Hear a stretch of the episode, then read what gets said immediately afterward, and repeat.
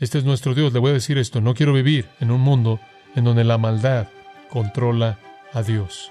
Deje que Dios sea Dios y adórelo por lo soberano que Él es, presentando la gloria de su propia naturaleza mediante ira y misericordia.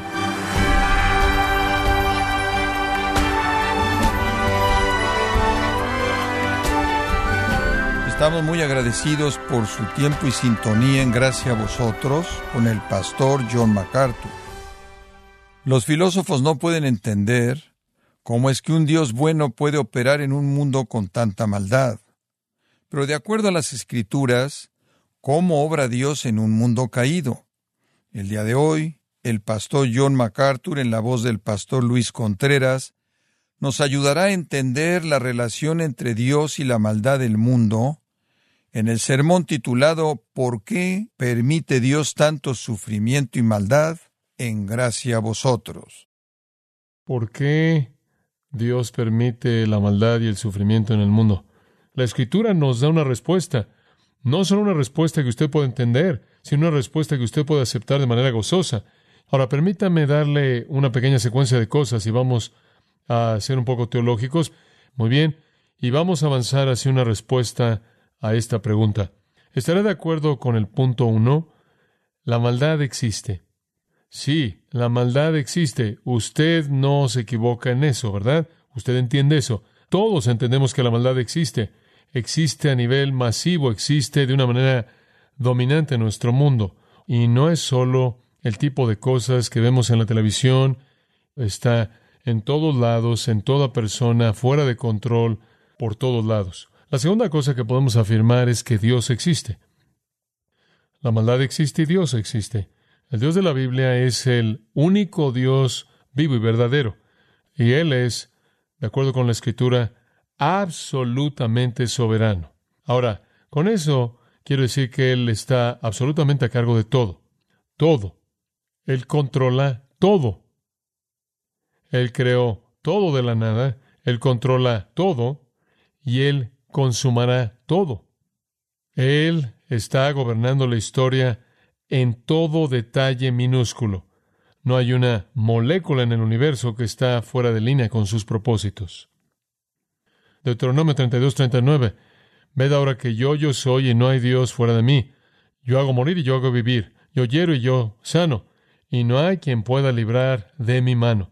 Dios no está tratando de protegerse a sí mismo de la idea de que Él, de hecho, quizás pueda tener un propósito para la maldad.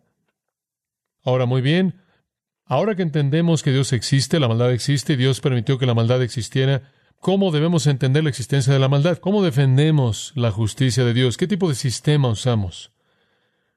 Podría ser filosófico al principio. Hay sistemas metafísicos. Le voy a dar un par. Un sistema metafísico dice que la maldad es una realidad inevitable un corolario del bien tiene que existir porque yin tiene que tener a yang. De hecho, tuve una experiencia fascinante. Estuve en Larry King una noche y estaba hablando de la exclusividad de Cristo como el único Salvador. Hablaremos de eso mañana. Y estaba hablando de la autoridad singular de la Escritura. La gente dice, ¿cómo te preparas para ir ahí cuando no sabes cuáles van a ser las preguntas? Y es fácil. Sé lo que quiero decir, realmente no me importa cuáles sean las preguntas. Entonces hay dos cosas a las que quiero llegar. Una es la autoridad singular de la Escritura y la otra es la realidad singular de Cristo como el único Salvador. Y solo estoy buscando lugares para decir eso. Pero estaba entonces tocando esos dos tambores esta noche y regresé a mi oficina en el día y recibí una llamada telefónica y recibí una llamada telefónica y era de Guy el marido de Madonna.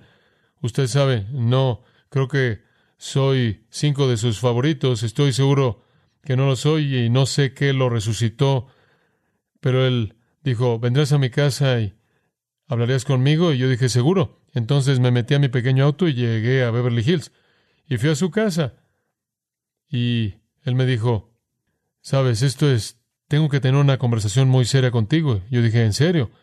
Y dije, esto es maravilloso. Bueno, ¿cuál es el problema? Él dijo, tú, tú eres tan dogmático. Tú eres tan absoluto en la afirmación de la verdad.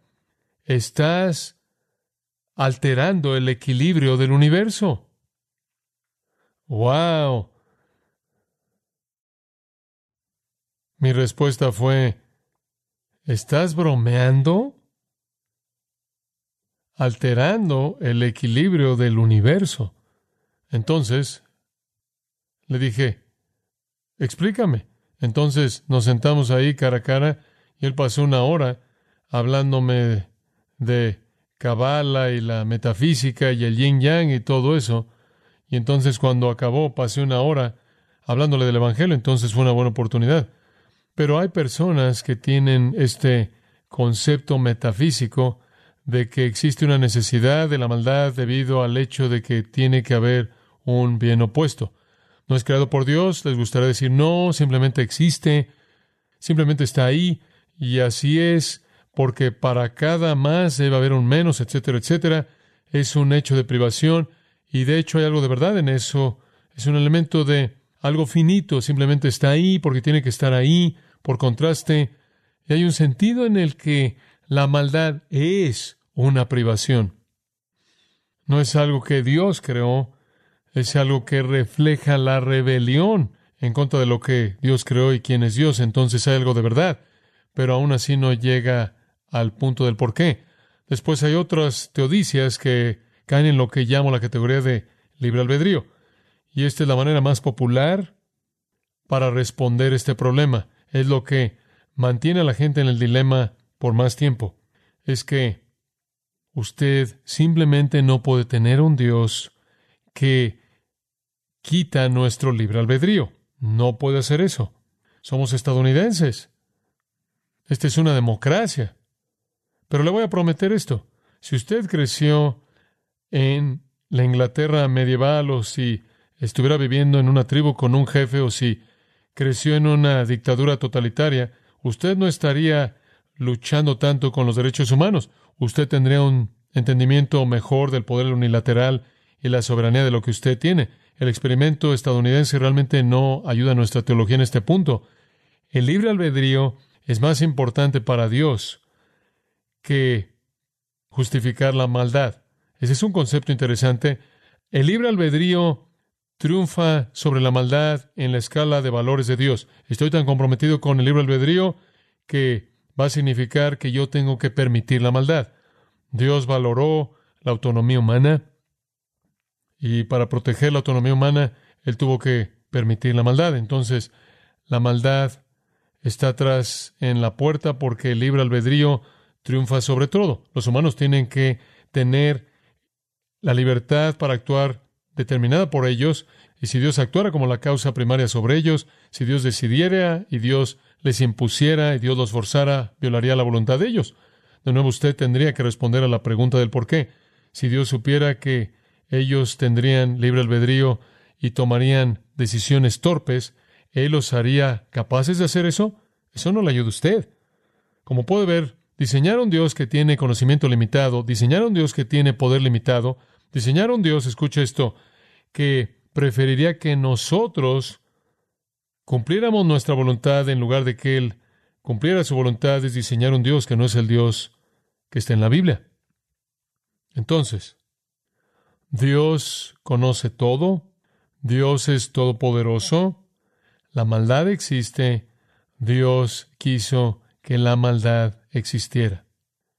Él no la creó, eso sería imposible para Él, como es imposible para Él hacer maldad, pero Él quiso que existiera. Ahora eso nos lleva a la pregunta del por qué. Y creo que quizás tenemos tiempo para hablar de eso. ¿Por qué? Bueno, quizás le va a dar gusto saber que no estoy aquí como la primera persona que le va a dar la respuesta.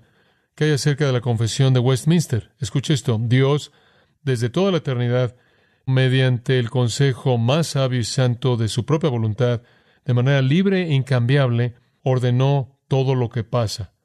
Por lo tanto, Dios no es el autor del pecado, ni la violencia se ofrece a la voluntad de las criaturas, ni la libertad o contingencia de causas de segunda mano es quitada. La pecaminosidad procede únicamente de la criatura y no de Dios, quien, siendo el más santo y justo, no puede ser ni el autor ni el que aprueba el pecado. Y más adelante dice, todo lo que Dios decreta y cumple providencialmente es todo para alabanza de su gloria. Por lo tanto, la existencia de la maldad es, al final, para alabanza de su gloria. Y si usted responde esta pregunta de manera correcta, amigo mío, lo va a llevar a las alturas de la adoración que usted jamás podría experimentar si no respondiera a la pregunta de manera correcta, porque usted tiene un Dios disminuido.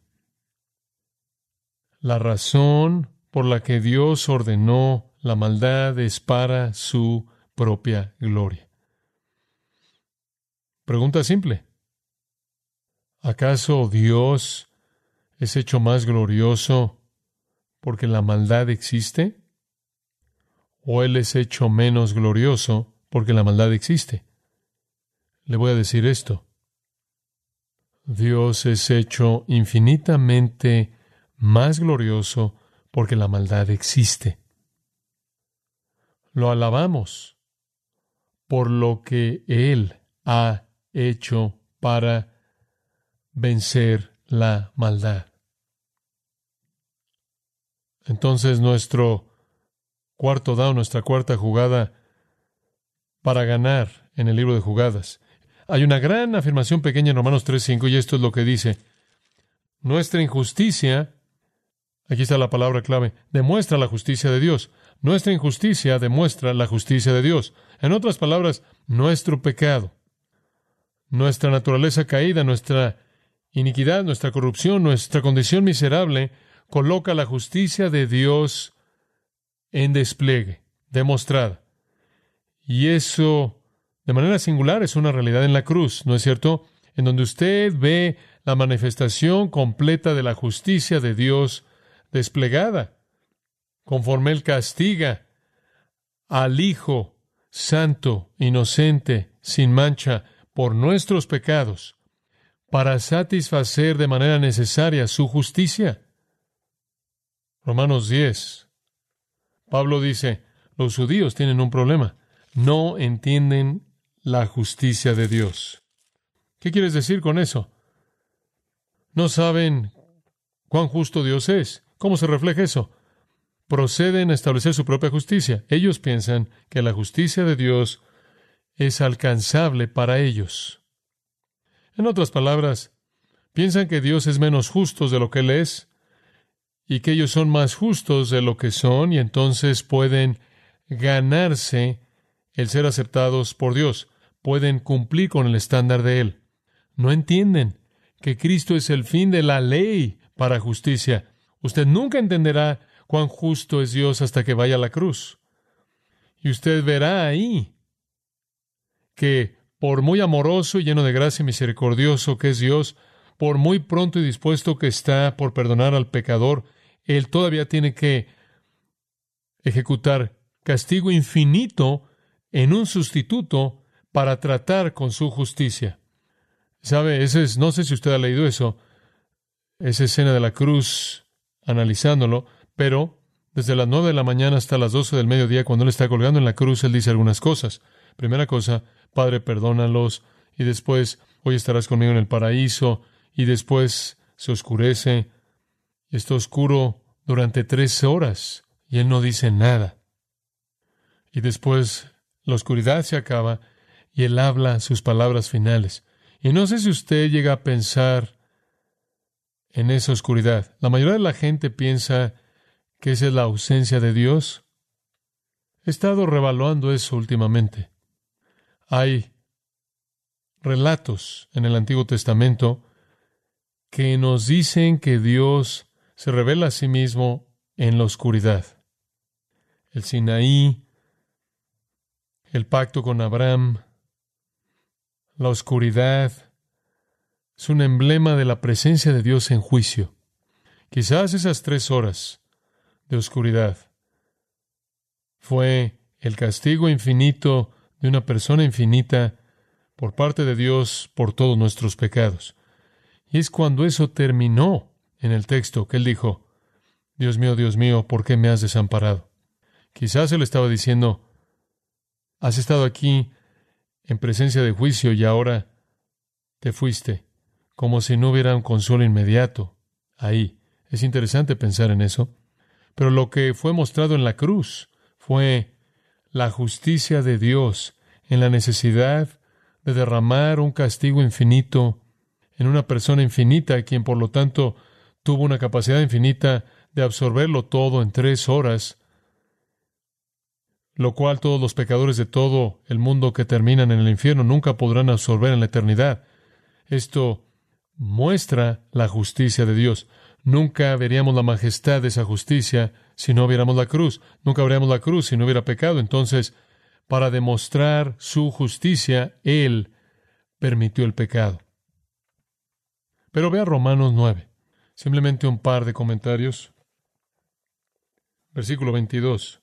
¿Y qué si Dios, queriendo mostrar su ira y hacer notorio su poder, soportó con mucha paciencia los vasos de ira preparados para destrucción, y para hacer notorias las riquezas de su gloria, las mostró para con los vasos de misericordia que él preparó de antemano para gloria? Entonces en Romanos 3.5 Pablo dice que Dios demuestra su justicia en respuesta a nuestra injusticia. En Romanos 5.8 él dice que Dios muestra su amor para con nosotros, en que siendo un pecador Cristo murió por nosotros. Aquí Dios demuestra, en Degnumi, Dios demuestra dos cosas. Él demuestra su ira y su misericordia. ¿Acaso Dios no tiene un derecho de mostrar su ira?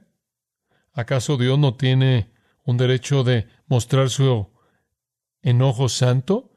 El versículo 22 dice que lo tiene. ¿Y que sí? ¿Y que sí? Entonces, ¿qué?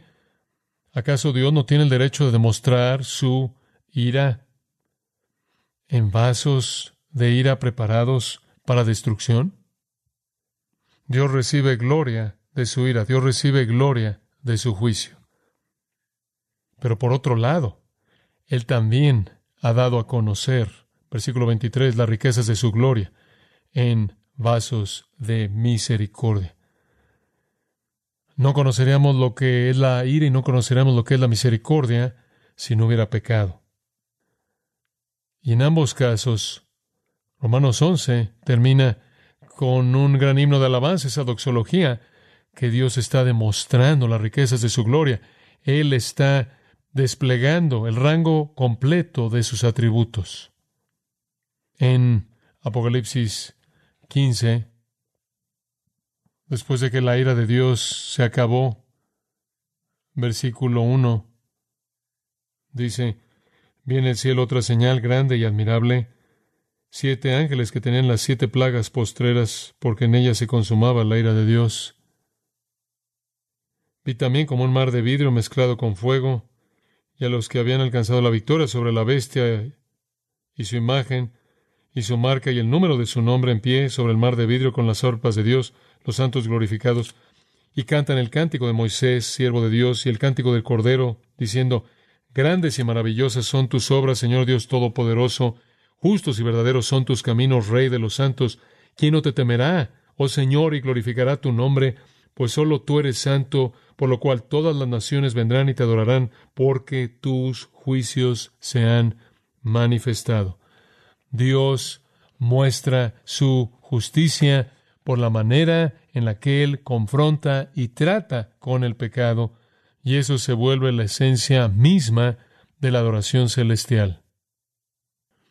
Quizá la ilustración más grande de esto es entender la maldad más grande que el mundo jamás cometió el asesinato de Jesús, la maldad más grande que los hombres jamás cometieron, la crucifixión del Hijo de Dios fue de hecho, fue de hecho ordenado por Dios mismo. Hechos 2, 22. Varones israelitas, dice Pedro, oye estas palabras, Jesús Nazareno, varón aprobado por Dios entre vosotros con las maravillas, prodigios y señales que Dios hizo entre vosotros por medio de él, como vosotros mismos sabéis, a este, entregado por el determinado consejo y anticipado conocimiento de Dios, prendisteis y matasteis por manos de inicuos, crucificándole. Por el plan predeterminado por Dios, la cosa más mala que los hombres jamás han hecho en la historia, la ejecución del Hijo de Dios, en sarcasmo, burlón, fue, de hecho, planeado por Dios. para que Él pudiera mostrar su justicia. En el cuarto capítulo de Hechos, versículo 27, porque verdaderamente se unieron en esta ciudad contra tu santo Hijo Jesús, a quien ungiste Herodes y Poncio Pilato, con los gentiles y el pueblo de Israel, para hacer cuanto tu mano y tu consejo habían antes determinado que sucediera. Los escritores de la Escritura lo entendieron perfectamente. Simplemente un pasaje final. Palabras duras por parte de Dios. Job 38. Estas realmente son palabras duras de este asunto. Job recordará, está presentando todas estas preguntas. Del por qué Dios ha hecho lo que Él ha hecho, por qué Él ha sufrido todo esto y toda esta maldad ha venido a su vida y toda esta calamidad. Y Él era un hombre justo, bueno. Entonces respondió Jehová a Job desde un torbellino y dijo, ¿quién es ese que oscurece el consejo con palabras sin sabiduría? ¿Ah? Esa es una condenación bastante directa. Ahora ciñe como harán tus lomos, yo te preguntaré, y tú me contestarás. Sarcasmo divino, oh, dime. Entonces, Job, dime lo que debería haber hecho. Dime cómo hacerlo mejor. Por cierto, ¿dónde estabas tú cuando yo fundaba la tierra? Házmelo saber si tienes inteligencia. ¿Quién ordenó sus medidas, si lo sabes? ¿O quién extendió sobre ella cordel? ¿Sobre qué están fundadas sus bases? ¿O quién puso su piedra angular cuando lavaban todas las estrellas del alba y se regocijaban todos los hijos de Dios? ¿Quién encerró con puertas el mar cuando se derramaba saliéndose de su seno? Cuando puse yo nubes por vestidura suya y por su faja oscuridad, y establecí sobre él mi decreto, le puse puertas y cerrojo, y dije hasta aquí llegarás y no pasarás adelante, y ahí parará el orgullo de tus olas. Has mandado en un momento, en algún punto de tu vida, toda la mañana en tus días, has mostrado al alba su lugar. ¿Has entrado tú hasta las fuentes del mar? ¿Y has andado escudriñando el abismo? ¿Te han sido descubiertas las puertas de la muerte? ¿Has considerado tú hasta las anchuras de la tierra? ¿Quién repartió conducto al turbión y camino a los relámpagos y truenos y sigue?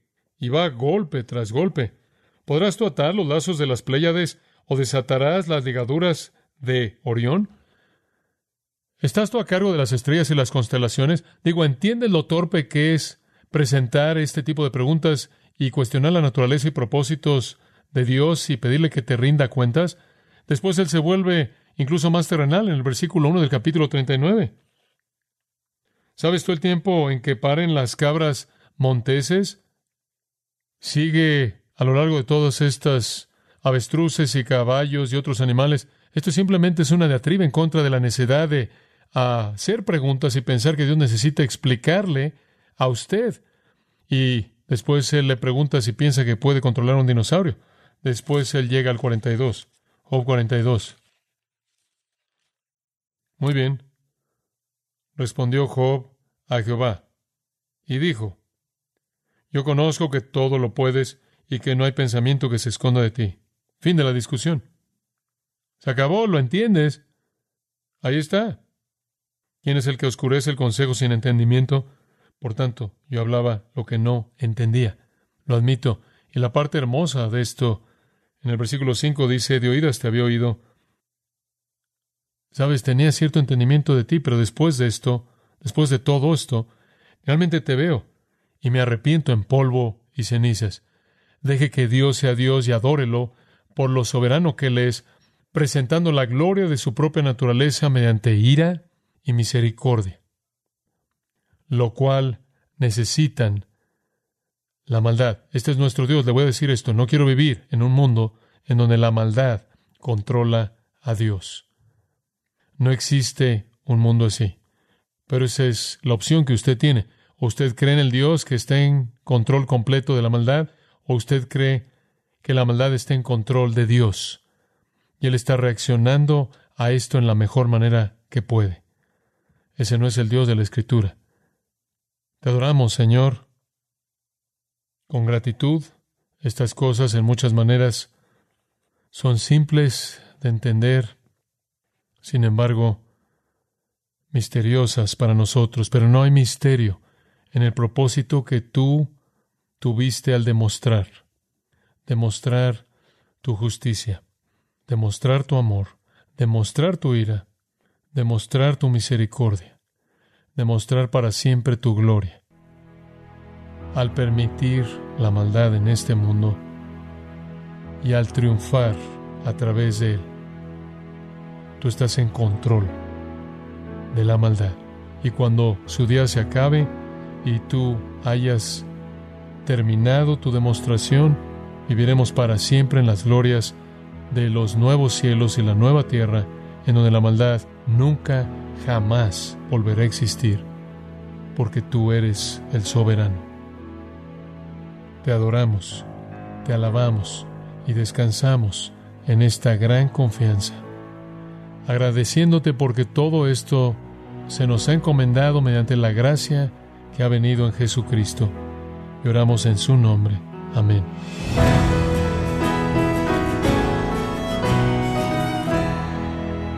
El pastor John MacArthur nos enseñó que debemos dejar que Dios sea Dios y adorarle por desplegar la gloria de su propia naturaleza a través de la ira y la misericordia, las cuales son necesarias contra el mal, y esto en el sermón titulado ¿Por qué permite Dios tanto sufrimiento y maldad en gracia a vosotros? Y estimado oyente, quiero recomendarle el libro Jesús Preguntas y Respuestas, en donde John MacArthur nos comenta su experiencia para darnos respuestas bíblicas concretas a preguntas claves acerca de Jesucristo. Adquiéralo en la página gracia.org o en su librería cristiana más cercana.